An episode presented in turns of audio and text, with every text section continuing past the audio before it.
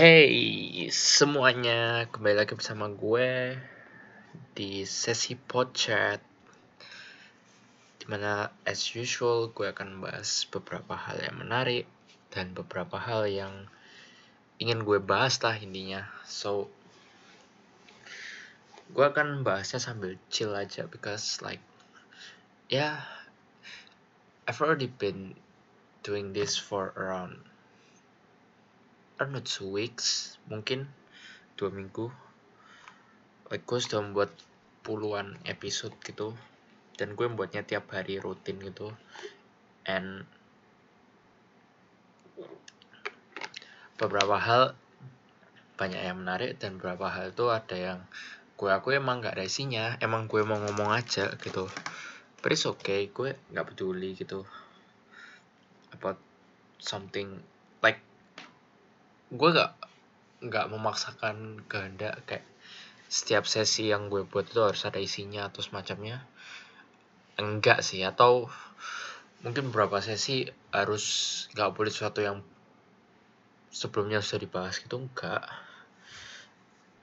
I mean seperti judul bukunya yang gue baca hari ini Subtle Art of Not Giving a Fuck yes I do not giving a fuck about everything about a lot of things that's not important for me.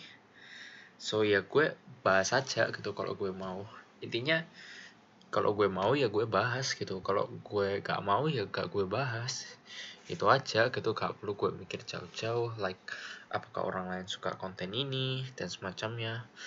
Ataukah konten ini menarik dan semacamnya. Gue gak peduli gitu ya kalau gue mau bahas ya gue bahas gitu aja sih intinya. So ya hari ini gue mulai dari cerita gue siang ini lah siang ini gue jalan-jalan ke mall bersama keluarga full gue dan like keluarga gue merupakan keluarga yang berkecukupan sehingga kalau misalnya keluarga gue membeli sebuah barang yang expensive bisa dikatakan mahal gitu kayak kayak ya keluarga gue nggak mikir panjang-panjang gitu untuk membelinya. Well ini kejadian beneran gitu dan ini memang realita yang ada di keluarga gue dan gue bersyukur banget ada di keluarga seperti ini. Kita gak kekurangan duit gitu. Kita berke, berkecukupan lah setidaknya. Tapi gue berbeda gitu pemikirannya. Pemikiran gue masih kayak dude why the hell you buy that thing? Like ngapain lu membeli barang-barang yang expensive gitu yang dibeli keluarga gue dalam batin gue gue merasa gak setuju gitu kalau misalnya anggota keluarga gue membeli barang itu. Tapi kembali lagi itu merupakan uang orang tua. Jadi orang tua gue kan bebas mau membeli apa pun. Tapi gue gak mau untuk seperti itu. Karena I mean it's not my money gitu. Dan gue takutnya adalah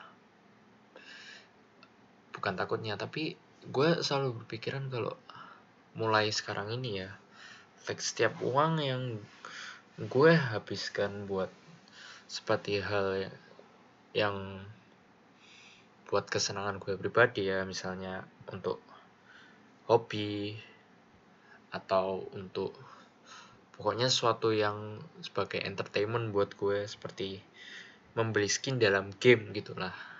Itu merupakan uang uh, uang yang ha harus gue keluarkan pakai uang sendiri gitu. Bukan dari orang tua uang orang tua gue lagi. Dan mes kalaupun itu pakai orang tua uang orang tua gue gue tetap harus kayak ingat selalu gitu akan apa yang dikeluarkan orang tua gue buat gue gitu. Makanya kayak mulai sekarang ketika gue membaca apa ya buku tentang ekonomi bukan ekonomi tapi uh, keuangan lah bisa dikatakan bagaimana manage keuangan itu benar-benar merubah mindset gue gitu terhadap uang atau terhadap bagaimana gue menghabiskan uang gue dan semacamnya gitu. That's why gue agak tidak setuju ketika anggota keluarga gue meskipun keluarga gue bercukupan like they really expand something that really not that important gitu loh. Dan itu mahal buat gue. I mean dude itu kayak sanggup gue sebulan anjir. Semahal itulah barang yang dibeli atau uang yang dikeluarkan buat membeli itu. Which is gue kayak ngeliatnya anjir eman banget bos Men, mending kasih ke gue dan gue manage uangnya dengan baik gitu. Daripada dibuat seperti itu.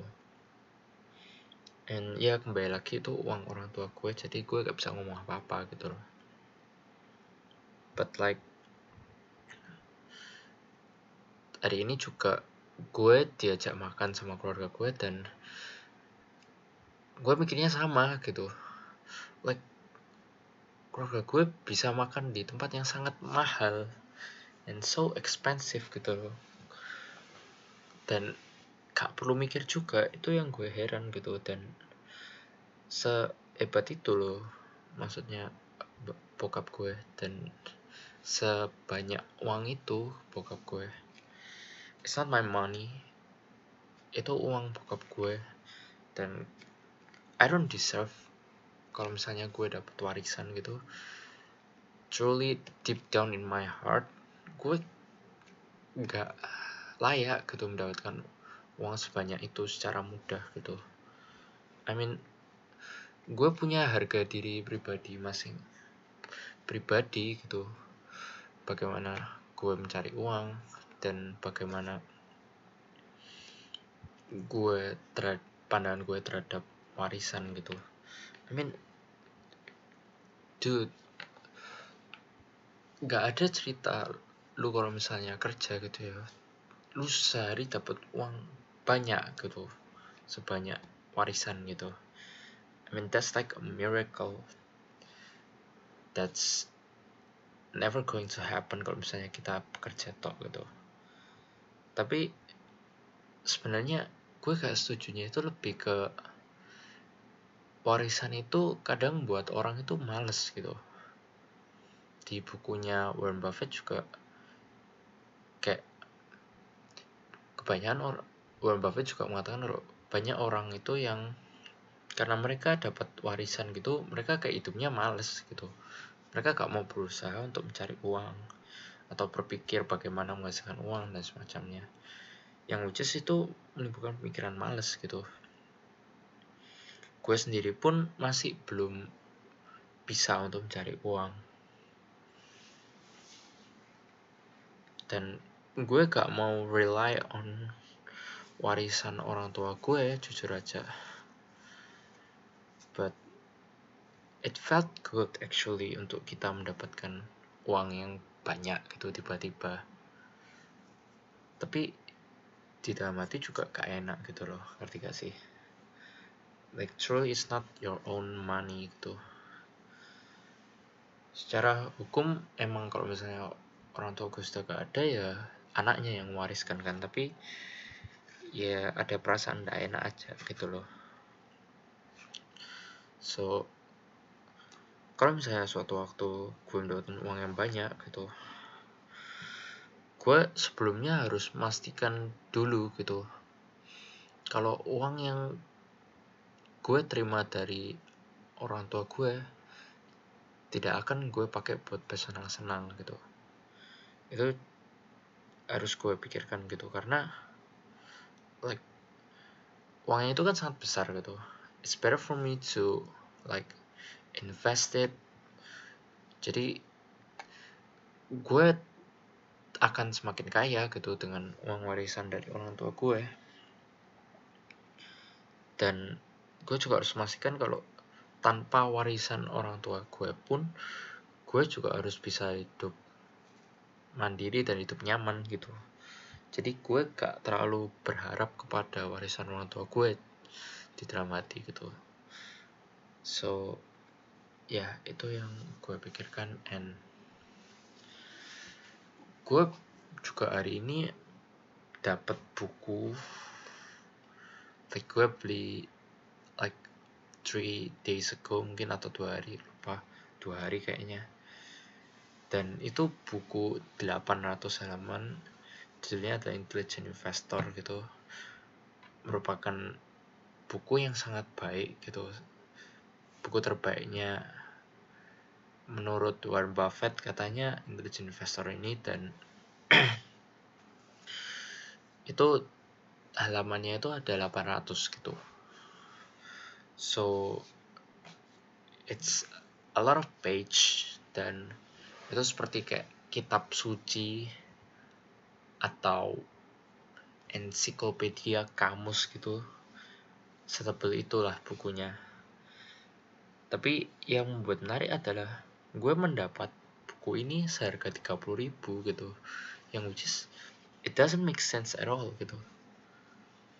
Ya gue tahu ini gak nggak secara buku official gitu. Like dari penerbitnya asli gitu. Tapi 30 ribu menurut gue itu sangat worth it gitu. Makanya gue beli. Nah kan gue gue kan pakai Tokopedia. Not sponsored. Tapi gue kan pakai Tokopedia dan gue beli dua buku akhirnya. Karena satu buku kan 35 ribu kalau misalnya gue beli dua buku itu gue habis sekitar 54.000 dan kalau 54.000 gue bisa pakai bebas ongkir. Dan gue dapat cashback 5.000 juga pakai kupon gitu. So ya akhirnya gue beli dua buku. Meskipun yang buku yang satunya gue gak tahu akan gue baca atau enggak tapi kelihatannya menarik gitu. So ya gue sudah membaca 50 halaman gitu. Dan isinya sangat menarik. I don't know gue masih belum dapat ilmu yang sangat-sangat baru gitu di dalam buku ini. Karena dari 800 gue baru baca 50 gitu. And masih panjang perjalanan gue so ya gue harus sabar aja. Dan tetap konsisten tuh baca tiap hari gitu. Kalau ada waktu nganggur ya gue baca gitu. Tapi yang mau gue bahas adalah harga 35.000 untuk 800 halaman itu kan dijual gitu 35.000 berarti dengan 35.000 dan lu menjual buku 800 halaman lu bisa untung gitu loh. Yang which is gue mikir awalnya itu kayak wow berarti orang-orang menjual buku seharga 100 ribu dan semacamnya itu untungnya banyak banget berarti. I mean untuk buku 35 ribu seharga seharga 35 ribu dengan ketebalan buku 800 halaman itu aja sudah untung gitu. Apalagi 100 ribu yang halamannya nggak sampai 800 gitu. Isn't that crazy gitu? I mean kenapa buku-buku sangat mahal gitu gue kan juga tanya ke cici gue gitu kak gue dan kak gue ngomong kalau mungkin aja ada biaya penerbit. Kan ada royalty you call that royalty gue gak tahu. Ya kalau misalnya penulis kan mendapatkan ya royalty gitu ya dari menulis bukunya. Dan kalau misalnya bukunya dijual kan ada persenannya gitu yang diambil dari penerbit buku, penulis buku dan semacamnya. So tentu saja tambah mahal gitu jadinya. Dan ini yang menyebabkan tentu saja industri buku jadi kacau gitu. Kayak penerbit-penerbit yang official tentu saja kayak penjualannya berkurang gitu. I mean, gue tahu ini kayak bisa dikatakan you can call sedikit ilegal gitu. Karena ya toko ini menjual barang-barang yang kayak nggak official gitu loh dari penerbitnya. Dan bisa dikatakan toko ini kayak mungkin dia beli buku yang asli so dari buku yang asli dia reprint lagi dan jual lagi gitu. Dan dia patok di harga yang jauh lebih murah dari buku aslinya yang which is kind of merugikan buat penerbitnya penerbit dari buku ini globally. Tapi menguntungkan bagi pembelinya. I mean kita dapat buku yang dengan kualitas seharga 400 ribu seharga 35 ribu gitu. Dan apakah pembelinya salah? Menurut gue enggak gitu. Karena di dalam bisnis gitu tentu saja para konsumen akan memilih harga yang lebih murah. Kalau misalnya kualitasnya sama aja gitu. Like it's already a logic of business gitu. Dan apalagi kalau misalnya dijual di online lu bisa gak kena pajak lagi gitu loh. Bukan pajak tapi kayak potongan lagi. Kan kalau misalnya lu naruh di Gramedia kan tentu saja Gramedia dapat bagian gitu. Yang menyebabkan buku bisa dijual agak mahal dari seharusnya kan. So ya itu yang nyebabin kayak kenapa bisa 35.000 harganya untuk 800 halaman? Just kind of doesn't make sense at all gitu. But ya itu bisnis gitu. I mean tentu saja kita bakal mencari yang lebih murah dari yang ada gitu loh. Kalau misalnya isinya sama aja gitu. Emang ya tulisannya emang kadang itu di dalam bukunya kayak miring-miring atau fontnya itu aneh dan semacamnya atau penempatannya kayak kadang itu untuk judulnya itu agak miring dan semacamnya gitu. Tapi who cares gitu? Toh isinya masih sama dengan buku yang 400 ribu. Kertasnya jelek tapi ya bodoh amat gitu loh. Yang penting kan isinya gitu. So dari sisi penulis tentu saja penerbit lah penerbit dan penulis tentu saja ini merugikan gitu loh. But ya I mean gue juga mikirnya bakal gue nyari barang yang lebih murah gitu sih. Gue sebagai konsumen ya. Tentu saja gue logically bakal nyari barang lebih murah. Kecuali kalau gue tajir gitu. I mean I've already rich secara keuangan pribadi gitu baru gue bakal mungkin beli buku yang asli gitu. Karena ada rasa kayak enak juga kalau misalnya gue beli buku yang bisa dikatakan bacakan terus gitu. But gue aja masih mungkin kalau ngeluarkan uang 50 ribu aja gue masih mikir gitu. So I mean gue bisa dikatakan gue masih belum rich banget gitu loh. Karena gue masih mikir untuk mengeluarkan uang kecil aja gue masih mikir gitu. So ya. Yeah. dan hmm, pembajakan-pembajakan seperti ini ya sudah ada sejak dulu sih. Mean ketika kasus PS gitu. PS 2 kan banyak yang baca gitu. Dan PS3 juga ada so you can get the game dengan harga yang lebih murah. I mean gue masih inget dulu gue punya PS3 dan itu gamenya kalau beli bacakan gitu kayak gue bisa beli seharga 25 ribu aja dan game yang aslinya gitu 500 ribu. Yang which is tentu saja gue bakal beli yang 25 ribu lah ngapain gue beli yang asli 500 ribu dan lu bisa lu cuma bisa mainin satu game gitu. 500 dengan 500 ribu gue bisa beli 20 game yang seharga 25 ribu gitu loh. Min, itu kayak merupakan hal yang wajar gitu. Maksudnya tentu saja ada yang gak wajar kalau justru kita malah milih barang yang mahal gitu dibanding yang murah gitu. It doesn't make sense.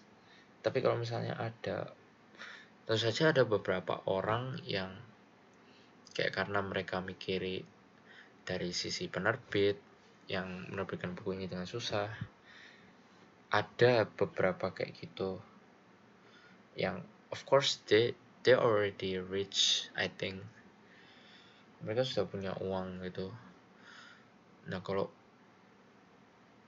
tapi kebanyakan kan mayoritas itu tentu saja mereka bakal nyari harga yang murah gitu loh dibanding yang mahal. It's already the logic of business gitu. Di perusahaan pun kalau misalnya lu bisa nemu bahan baku yang lebih murah tentu saja lu bakal mirip bahan baku yang bahan baku yang murah gitu loh dibanding yang mahal. Itu kayak sudah logis gitu. And so yeah it's really interesting to read a lot of books gitu. I mean gue juga hari ini nulis 5 prinsip yang gue tulis di line gue sebenarnya beberapa gak penting tapi one of them is like knowledge is power gitu. Gue sangat setuju ketika orang yang mempunyai pengetahuan yang luas ia yang memiliki kekuatan gitu. Itu anggapan gue sih. Dan I mean kalau misalnya lu punya pengetahuan yang luas dibanding teman-teman lu lu bisa survive gitu loh.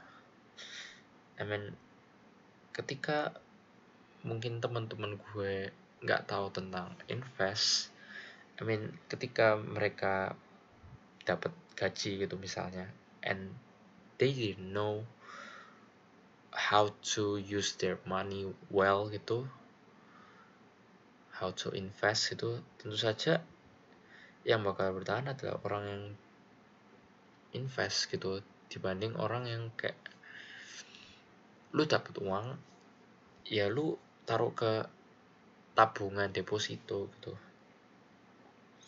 I mean deposito itu itu gak menyelamatkanmu tapi itu bakal kills you slowly gitu loh. Karena kalah sama inflasi yang terjadi tiap tahun gitu. So knowledge is power I think. Itulah pedoman gue kenapa gue mulai membaca banyak buku even though uh, kuliah gue gak mengajarkan ini tapi justru karena itu sih. Because kuliah pun tidak mengajarkan bagaimana kita manage uang gitu makanya gue mulai untuk membaca buku semacam ini gitu. Dan gue mulai merasakan perbedaannya gitu loh.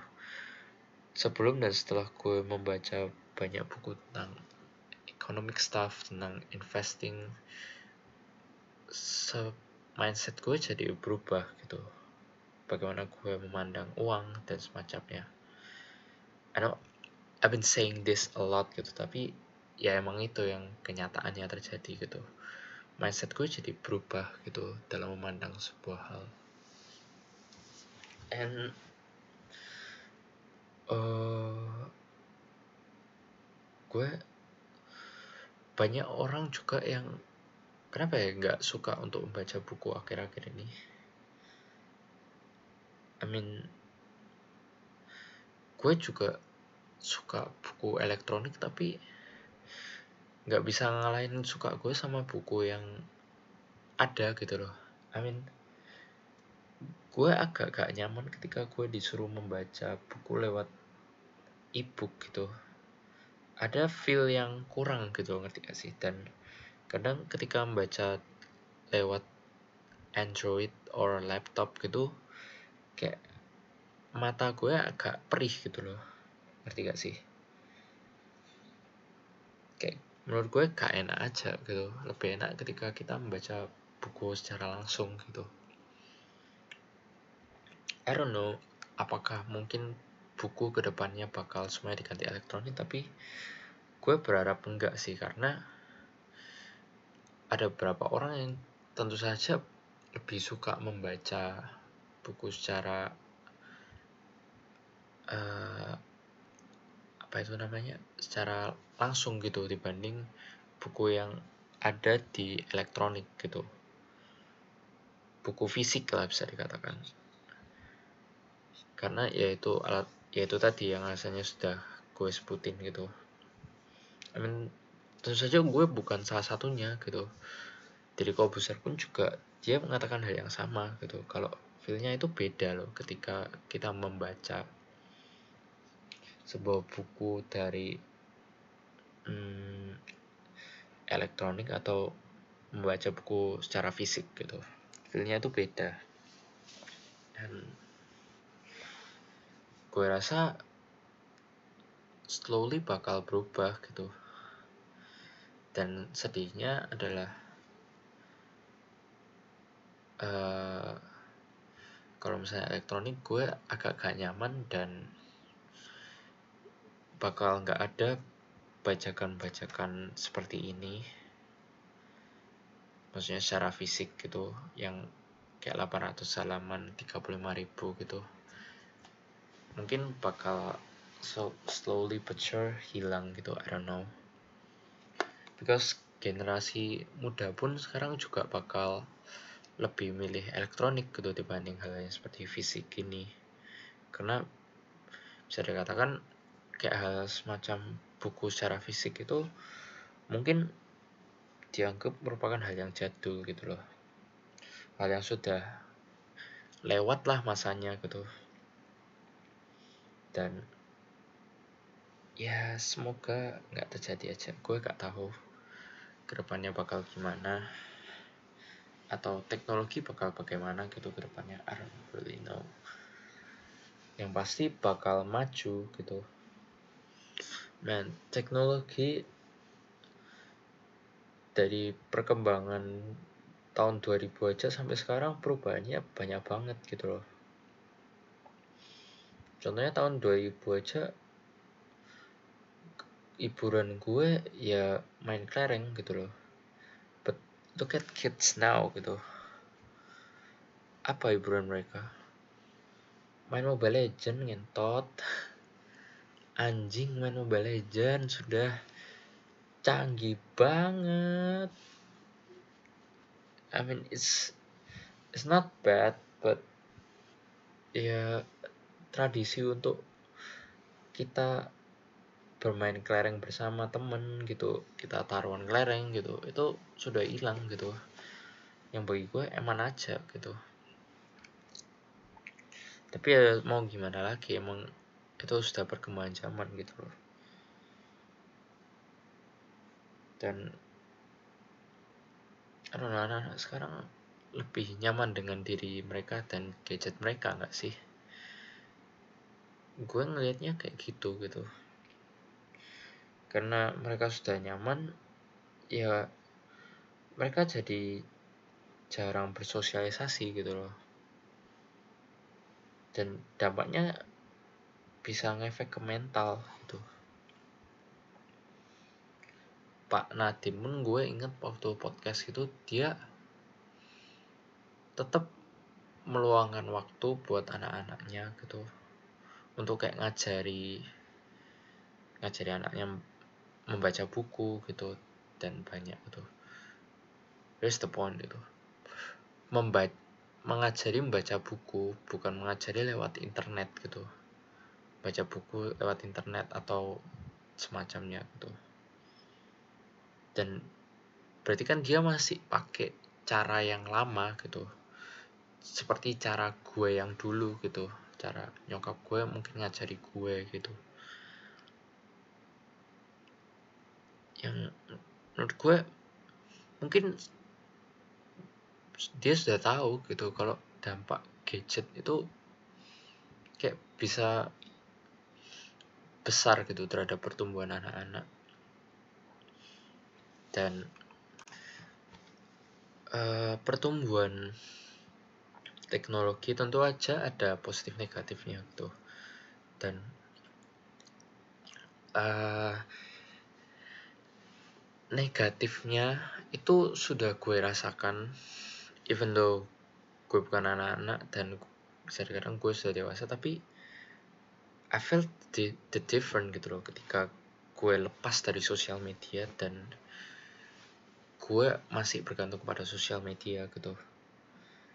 Kayak gue jadi ngikuti standarnya standarnya internet gitu loh. Contohnya kayak ketika like gue kecil gitu gue jadi agak minder gitu loh. You know right di dalam Instagram gitu. I mean like followers following itu sudah menjadi patokan di dalam kehidupan sosial gitu loh. Kalau misalnya follower lu tinggi lu bakal dihargai sama orang gitu. Like what the fuck? Aneh aja gitu bagi gue. Di dalam sosial seperti itu gue ngeliatnya well nggak semuanya tentu saja. Untungnya lingkungan gue gak seperti itu.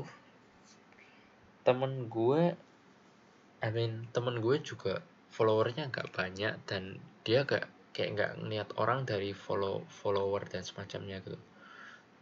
But di beberapa lingkungan ada yang seperti itu gitu. Yang which gue turut prihatin gitu loh ngerti gak sih